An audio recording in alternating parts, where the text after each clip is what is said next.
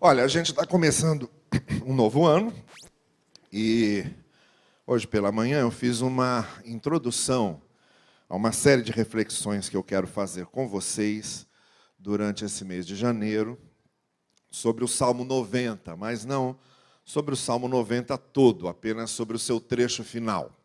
Hoje pela manhã eu fiz uma introdução geral, muito, muito resumida, então eu quero retomar a isso, e é o seguinte.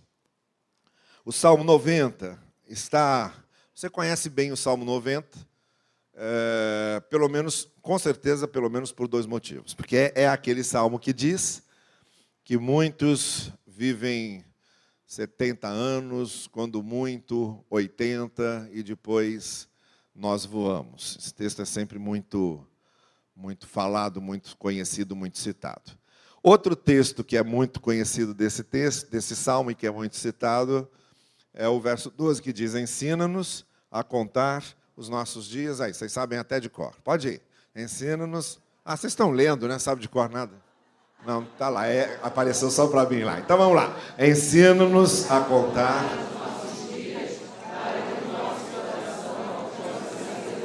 É isso. Uh, é diferente dos outros salmos bastante diferente dos outros salmos, o Salmo 90. Porque o Salmo 90 é um salmo de reflexão, é, é o que a gente chamaria de, de uma literatura de sabedoria, uma literatura sapiencial, que é normalmente como nós consideramos o livro de Provérbios e como consideramos o livro de Eclesiastes. O Salmo 90 é, ele combina mais com o estilo de Provérbios e com o estilo de Eclesiastes, porque é uma grande reflexão sobre a vida. É uma reflexão sobre o tempo, é uma reflexão sobre o sentido da vida. E como nós estamos é, iniciando um novo ano, eu gostaria de usar esse Salmo 90 e, muito especialmente, focalizar o seu trecho final, onde o salmista faz seis orações seis súplicas, seis pedidos a Deus. O salmista falou que nós lidamos com duas grandes ansiedades, com duas grandes inquietações. A primeira inquietação é a inquietação do tempo, do fato de nós sabermos que não somos eternos, que a vida aqui vai acabar um dia, que nós vamos passar. Essa é a primeira inquietação. A segunda inquietação do ser humano é a inquietação da culpa. E o Salmo 90 fala sobre isso. A gente conhece bem quais são as nossas falhas, conhece bem quais são nossos pensamentos, conhece bem quais são nossos erros.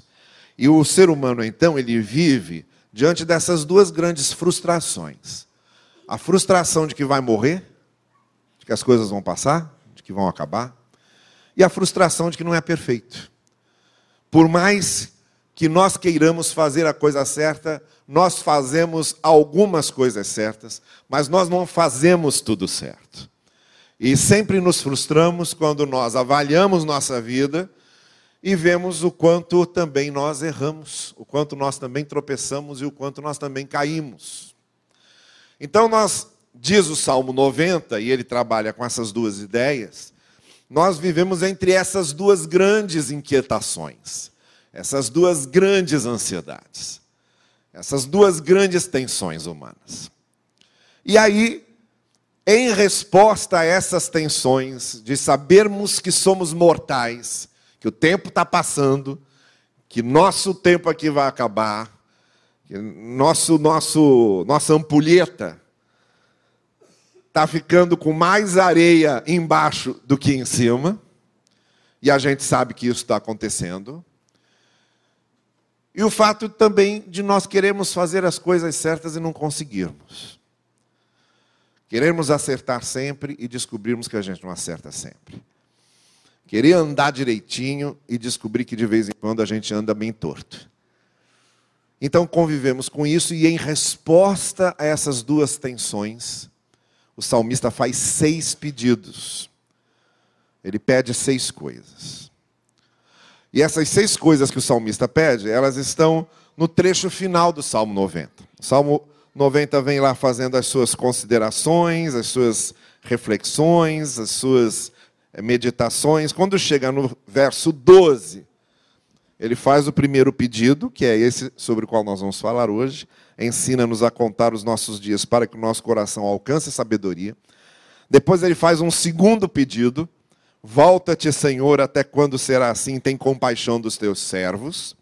Depois ele faz um terceiro pedido. Satisfaze-nos pela manhã com o teu amor leal, e todos os nossos dias cantaremos felizes. Depois ele faz um quarto pedido Dá-nos alegria pelo tempo que nos afligiste, pelos anos em que tanto sofremos. Depois ele faz um quinto pedido: sejam manifestos os teus feitos aos teus servos e aos filhos deles, o teu esplendor. E finalmente ele faz um sexto pedido: esteja sobre nós a bondade do nosso Deus soberano, consolida para nós a obra de nossas mãos, consolida a obra de nossas mãos. Então vamos começar do primeiro. Estamos começando um novo ano e esses marcos são importantes para a gente olhar para três direções. É como aniversário. Novo ano, aniversário de vida, aniversário de batismo, aniversário de casamento, Seja qual for a comemoração, toda comemoração, todo marco na nossa vida, a gente olha para três direções. A gente olha para o passado e vê o que, que a gente precisa reparar. Há sempre reparações a fazer. A gente olha para o presente e vê o que, que a gente precisa considerar, sobre o que, que a gente precisa refletir e pensar. Quando a gente olha o nosso presente, há sempre sobre o que é preciso pensar e considerar. E olhamos para o futuro, que é quando a gente pergunta o que, que eu preciso reformular, o que, que eu preciso arrumar aqui, rearrumar, reavaliar, refazer, para que eu possa continuar caminhando. Toda vez que nós chegamos numa data que aquilo tem um significado para nós, de olharmos para nós mesmos, a gente acaba olhando nessas mesmas direções. O que, que eu tenho feito da minha vida? O que, que eu estou fazendo da minha vida hoje? E o que, que eu farei da minha vida daqui para frente? São três perguntas que a gente tem sempre que estar tá fazendo. Sob a pena de que, se nós não refizermos essas perguntas sempre, nesses momentos marcantes, estamos arriscados a não viver e a pensar só que estamos vivendo. O primeiro pedido do salmista, que é esse, do verso 12, que a gente leu, ensina-nos a contar os nossos dias de maneira tal que alcancemos sabedoria. É um primeiro convite, é uma primeira sugestão para lidarmos com essa questão do tempo e da culpa, da mortalidade e da imperfeição, que são características minhas e suas. Eu e você somos mortais, eu e você somos imperfeitos. E no meio dessa tensão, está aí um novo ano, mas a gente continua sendo mortal, Está aí começando um novo ano, mas a gente continua sendo imperfeito. A gente tem vários planos, tem vários projetos e continuamos mortais e continuamos imperfeitos. A gente tem muitos desafios, tem muitos horizontes e continuamos imperfeitos e permanecemos mortais. Diante dessa realidade, nós temos essa primeira súplica, que se refere a quê? A primeira coisa que o salmista está dizendo nessa súplica, o que ele quer, olhando para o passado dele, olhando para o presente dele, olhando para o futuro, vendo o que é que ele precisa reparar, vendo que ele precisa refletir, vendo que ele precisa reformular. A primeira coisa que ele pede é que ele aprenda a aprender. Ensina-nos ensina-nos. Eu sei que você já ouviu que você precisa aprender muitas coisas, não é? A gente está sempre sendo cobrado nesse sentido. Você precisa aprender inglês, você precisa aprender uma profissão, você precisa aprender a dominar o, a tecnologia, você precisa aprender a dirigir, você precisa aprender, você precisa aprender isso, precisa aprender aquilo. Mas eu acho que o mais fundamental de tudo, e o salmista está falando isso, é que nós precisamos aprender a aprender.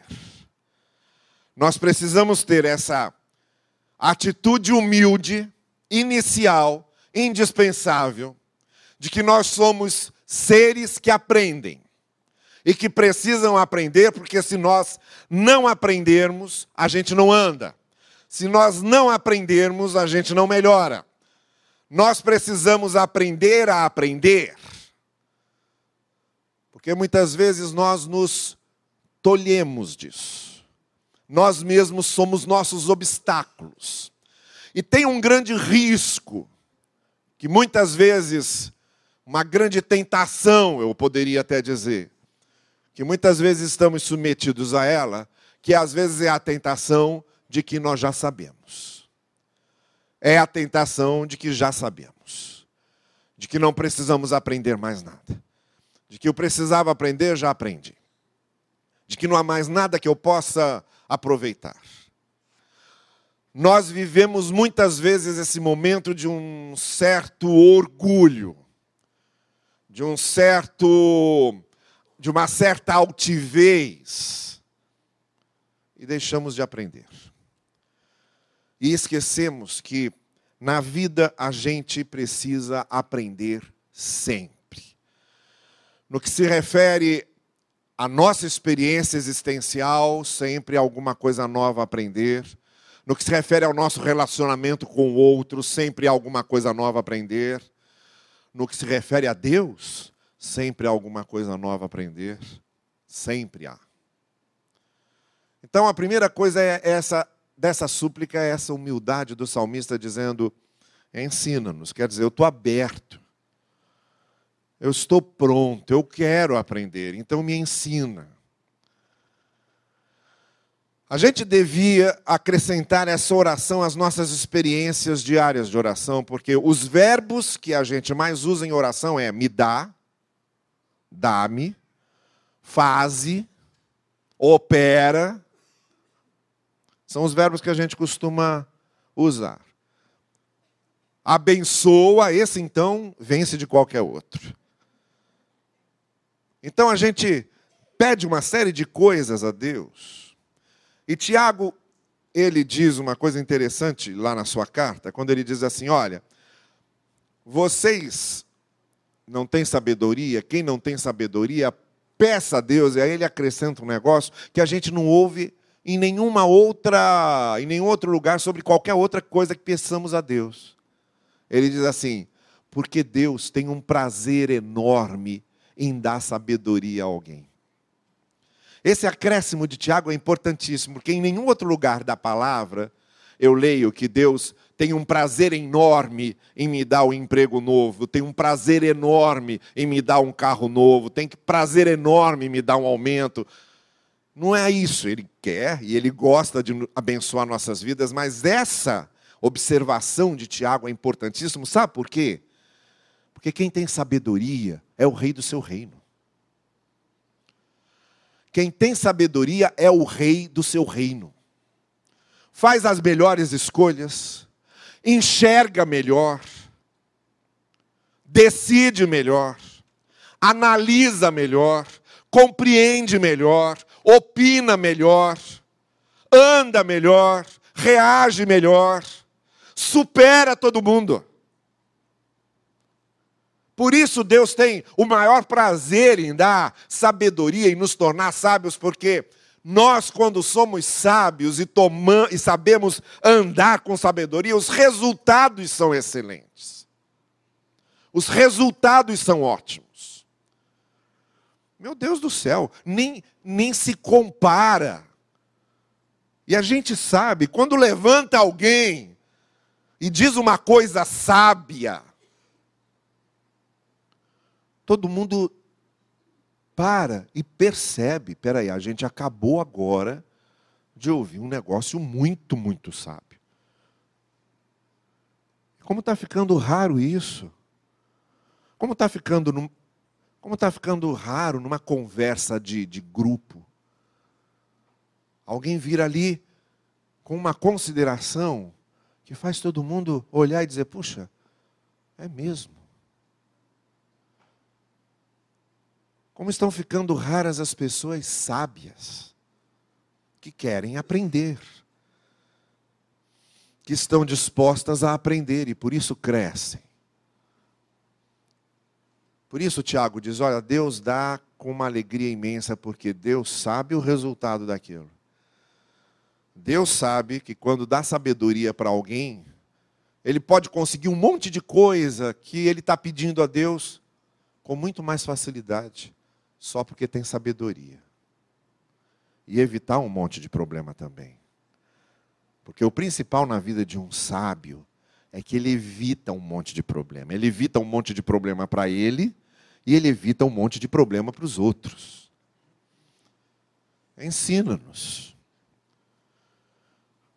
Para a gente lidar com a questão da mortalidade e com a questão da imperfeição, Primeira sugestão do salmista é: aprenda. Aprenda. Se você é mortal e sabe que vai morrer e que não vai ficar aqui para sempre, aprende a viver. Aprenda a viver para viver uma vida que tenha valido a pena, já que você vai morrer. Se você é imperfeito e sabe que é imperfeito, aprenda a viver. Viva com sabedoria para cometer menos erros. Você jamais será perfeito, mas é tão bom a gente olhar para trás e descobrir que a gente acertou mais do que errou. Acertou mais do que errou.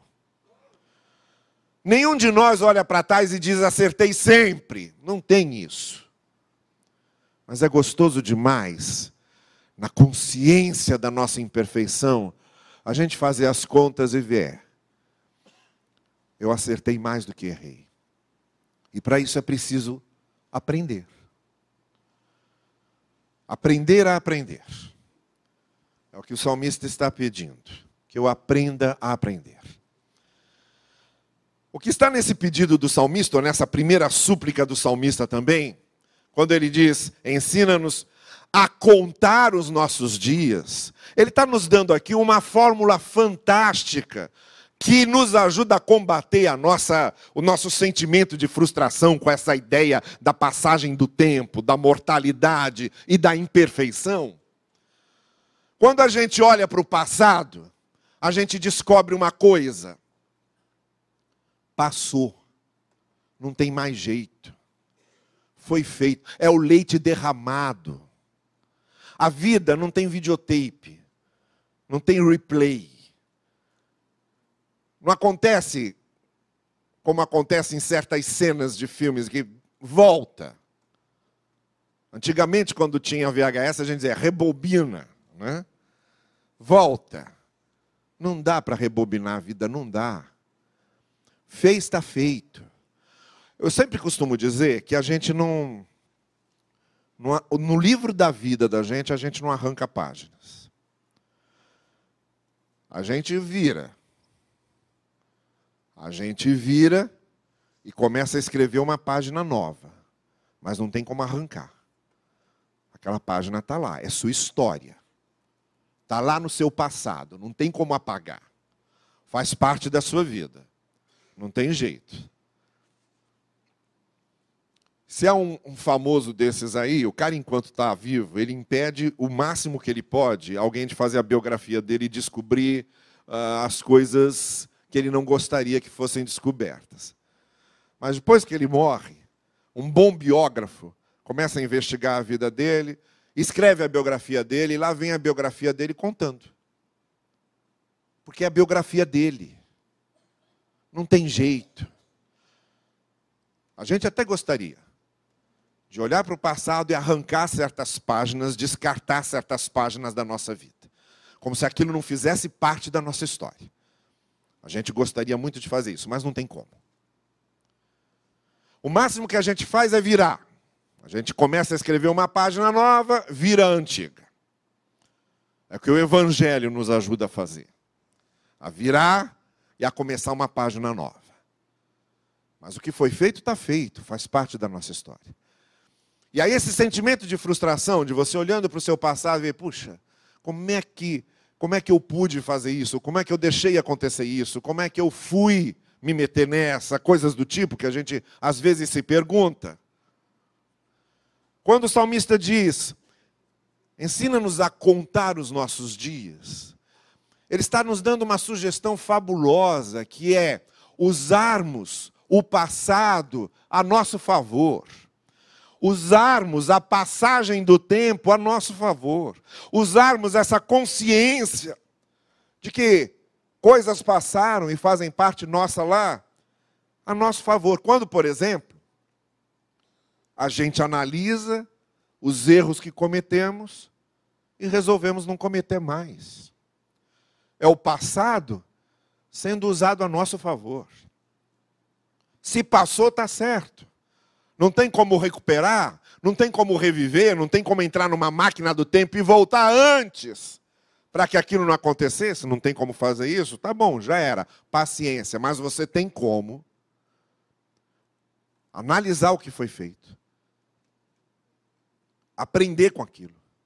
Contar os dias no sentido de medir quais foram os erros e reparar isso no sentido de que agora não vai cometer mais. Agora eu aprendi. Agora não volto mais a cometer esses erros, porque agora eu sei como evitar. Isso é usar o passado a seu favor. Isso é usar o tempo a seu favor. Isso se chama experiência. Experiência. A gente transformar o passado da gente em experiência. Experiência nossa. Tá bem, foram coisas que não deram certo, mas elas se transformam em experiência. Eu amadureci com elas. Eu cresci com elas. E agora eu as pego e as uso como experiência pessoal para preparar um futuro melhor. Para melhorar, inclusive, o meu presente. Então, contar os dias, olhar para trás, tem uma vantagem enorme. Só não é vantajoso olhar para trás quando a gente olha para trás e quer ficar lá atrás. Aí não adianta. Aí acontece igual a mulher de Ló. A gente vira estátua. Quem fica olhando para trás e fica preso no passado, não anda para frente. Fica uma estátua. Por isso que a, a mulher lá virou estátua. Porque estava presa no passado, preso no passado, não vai para frente. Não anda, não segue, não avança. Então, esse olhar para trás, para ficar preso no passado, ensimesmado no passado, esse olhar é prejudicial passado não é para ser olhado desse jeito. O passado é para ser olhado como olhar de turista, em que a gente visita, traz as experiências de lá e aplica aqui. Contamos os dias, fazemos um balanço, avaliamos e usamos a nosso favor, usamos para o nosso bem, usamos para o nosso presente e usamos para o nosso futuro. Ensina-nos a, a contar os nossos dias.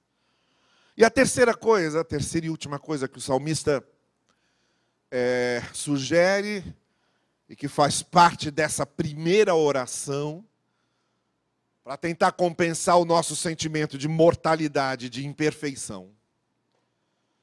O que o salmista nos indica é que nós, então, por causa disso, de aprendermos a aprender, e de avaliarmos o passado para usá-lo a nosso favor, nós, diz o texto, alcançamos sabedoria, ou alcançamos maturidade, ou ficamos mais preparados para a vida.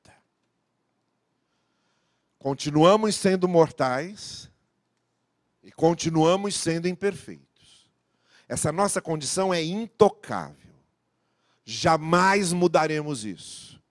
seremos sempre mortais e seremos sempre imperfeitos, mas podemos ser melhores. Mas podemos ser muito melhores. Mas podemos ser muito, muito, muito melhores. A gente pode melhorar muito, e pode crescer muito, e pode amadurecer muito, e pode viver muito melhor.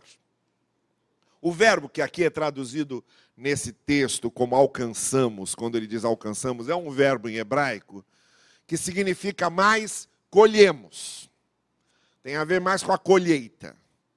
Nós alcançamos corações sábios, ou nosso coração amadurece, é como se ele estivesse dizendo: nós colhemos corações sábios. E colheita tem a ver com semeadura. Ninguém colhe sem semear. Ninguém colhe sem o esforço de semear. Então, o esforço que nós fazemos, a semeadura que nós fazemos para colher corações maduros, para colher corações sábios, para nós nos tornarmos melhores, é nos esforçarmos para isso, é nos empenharmos nisso é colocarmos o nosso coração nisso. Aprendendo a aprender, contando os nossos dias e usando o passado a nosso favor, e nos esforçando para que o nosso coração amadureça e melhore, para que sejamos pessoas melhores.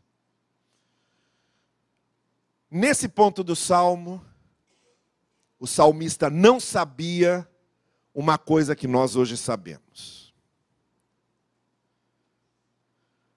Eu sempre digo aqui que agora, depois do Evangelho, depois de Cristo, depois do Novo Testamento, o Antigo Testamento não pode mais ser lido sem o Novo.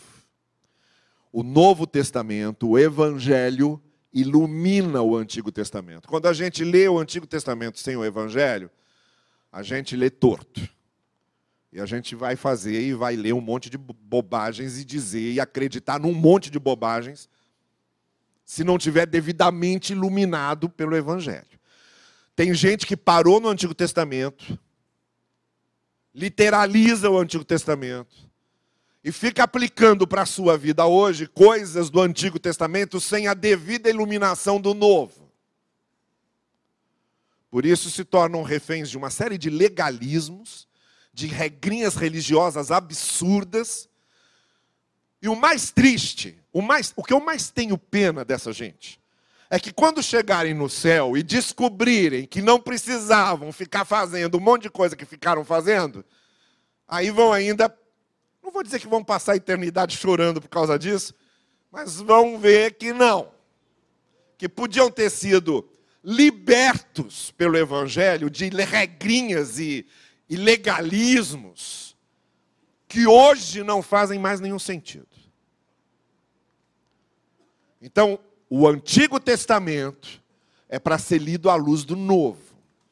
O Novo Testamento é uma espécie de um refletor desses aí que ilumina o Antigo Testamento. E aí a gente compreende melhor. Jesus Cristo fez isso no Sermão do Monte. Moisés subiu ao monte para receber a lei. Jesus subiu ao monte para fazer os ensinos que ele fez. Aí ele estava exatamente querendo isso mesmo, se equiparar a Moisés. E dizer, olha, assim como Moisés trouxe a lei para vocês, eu vou trazer agora a interpretação da lei e reinterpretou tudo. E mostrou para os seus discípulos como a lei de Moisés não podia ser interpretada sem a palavra dele. É o refletor iluminando o que precisa ser iluminado. Então, quando eu digo para vocês, olha, o Salmo 90 é muito bom, temos todas essas lições nele, mas não é tudo. Ainda não é tudo. Porque o salmista não sabia de uma coisa que hoje nós sabemos. O máximo que o salmista podia dizer é o seguinte: olha, precisamos ser melhores. Precisamos nos esforçar para ser melhores. Se somos mortais, se vamos passar, Se somos imperfeitos, se a gente quer fazer o certo e não consegue, a gente precisa melhorar. E o máximo que ele pode dizer é isso: vamos nos esforçar para ter corações sábios. Vamos contar os nossos dias, vamos refletir, vamos usar o passado a nosso favor e fica nisso. O que ele não sabia, e que foi revelado no Novo Testamento e foi revelado no Evangelho, é que nós podemos contar com a maior ajuda que alguém pode contar para se tornar melhor, que é a transformação que o Evangelho opera no nosso coração. A transformação trazida pela graça de Deus, o fato de nós sermos habitados pelo Espírito Santo. E do Espírito Santo produzir em nós as virtudes que ele produz, o que o apóstolo Paulo chama de o fruto do Espírito. E o que o salmista não sabia, mas hoje nós sabemos, porque o Evangelho já nos foi revelado em Cristo, é que nós temos essa parceria insubstituível. Nós não estamos sozinhos, nós podemos ser melhores, não só porque nos esforçamos, mas porque o Espírito de Deus habita em nós e a graça do Senhor Jesus transforma a nossa vida. Com isso, a gente pode contar para lidar com a nossa mortalidade e para lidar com a nossa imperfeição. E o que o salmista também não sabia, mas que nós sabemos, é que um dia essa mortalidade vai acabar e em Cristo nós seremos ressuscitados e imortais. E a nossa imperfeição também vai acabar. E em Cristo nós viveremos com Ele na sua perfeição eterna para todo e sempre. Então, não estamos sozinhos. Nós estamos começando um novo, um novo ano. Estamos começando um novo ano. É um marco, é o nosso marco. No outro lado do mundo, o ano novo começa em outra época. Cada civilização tem a, o seu novo ano, mas não importa. O nosso marco é esse. Usemos o nosso marco para começarmos esse ano com essa disposição, sim, de crescermos, de aprendermos, de nos tornarmos maduros, de usarmos o nosso passado a nosso favor, reparando o que precisa ser reparado, refletindo sobre o que somos hoje, reformulando as coisas para o futuro, mas especialmente façamos isso na confiança daquilo que o Evangelho veio nos anunciar em Cristo, que Ele sim tem poder para transformar as nossas vidas e habita em nós para nos ajudar a sermos melhores. Não estamos sozinhos. Estarei com vocês, disse Jesus, todos os dias, até a consumação dos séculos.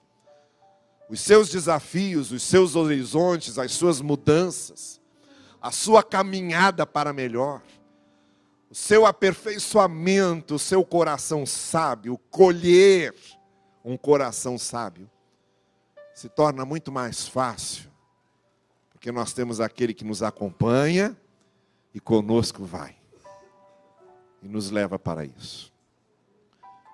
Nesse primeiro domingo de 2020, nesses primeiros momentos dessa criança recém-nascida, que está agorinha, agorinha começando a viver, que nós possamos, de fato, colocar em nossos corações o desejo de sermos melhores, na confiança daquele que nos transforma e nos faz melhores.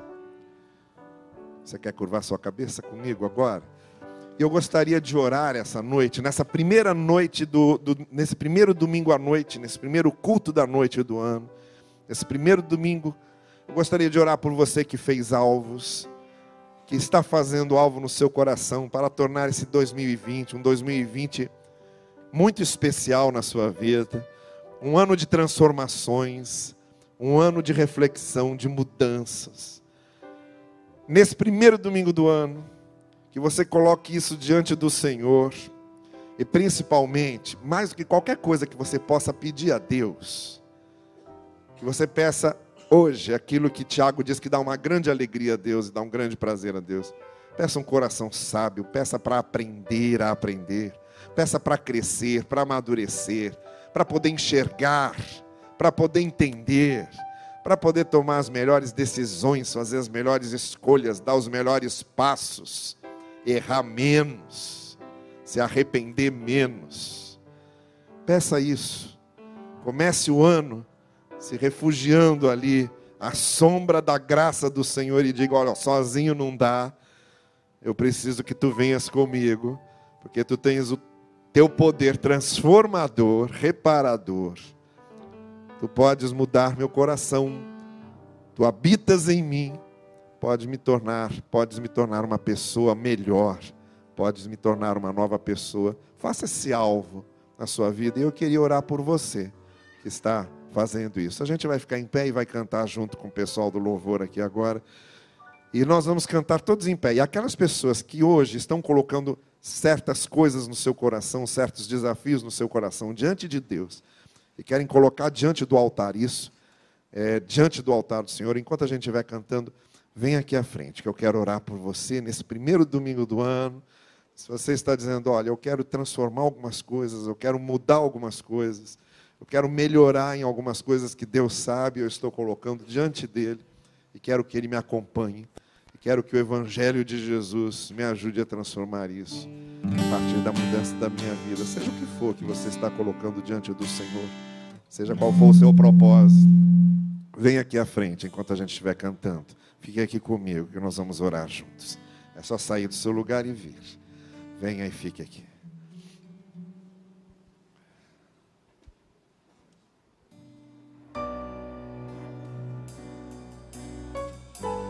Você que está colocando propósitos no seu coração para 2020, sabe que precisa do poder transformador do Senhor.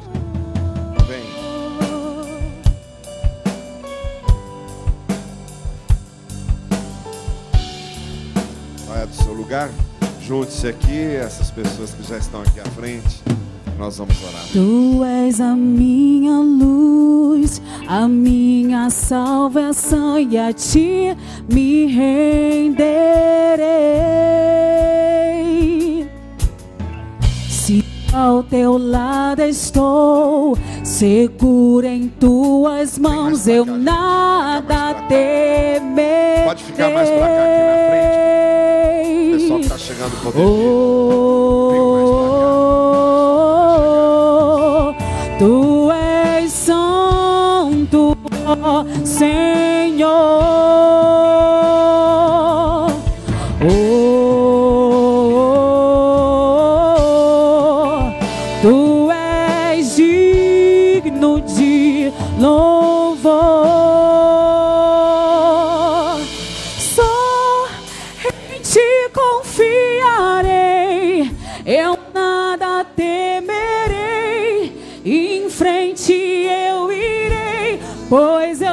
Que vive estás e um dia voltarás do céu para nos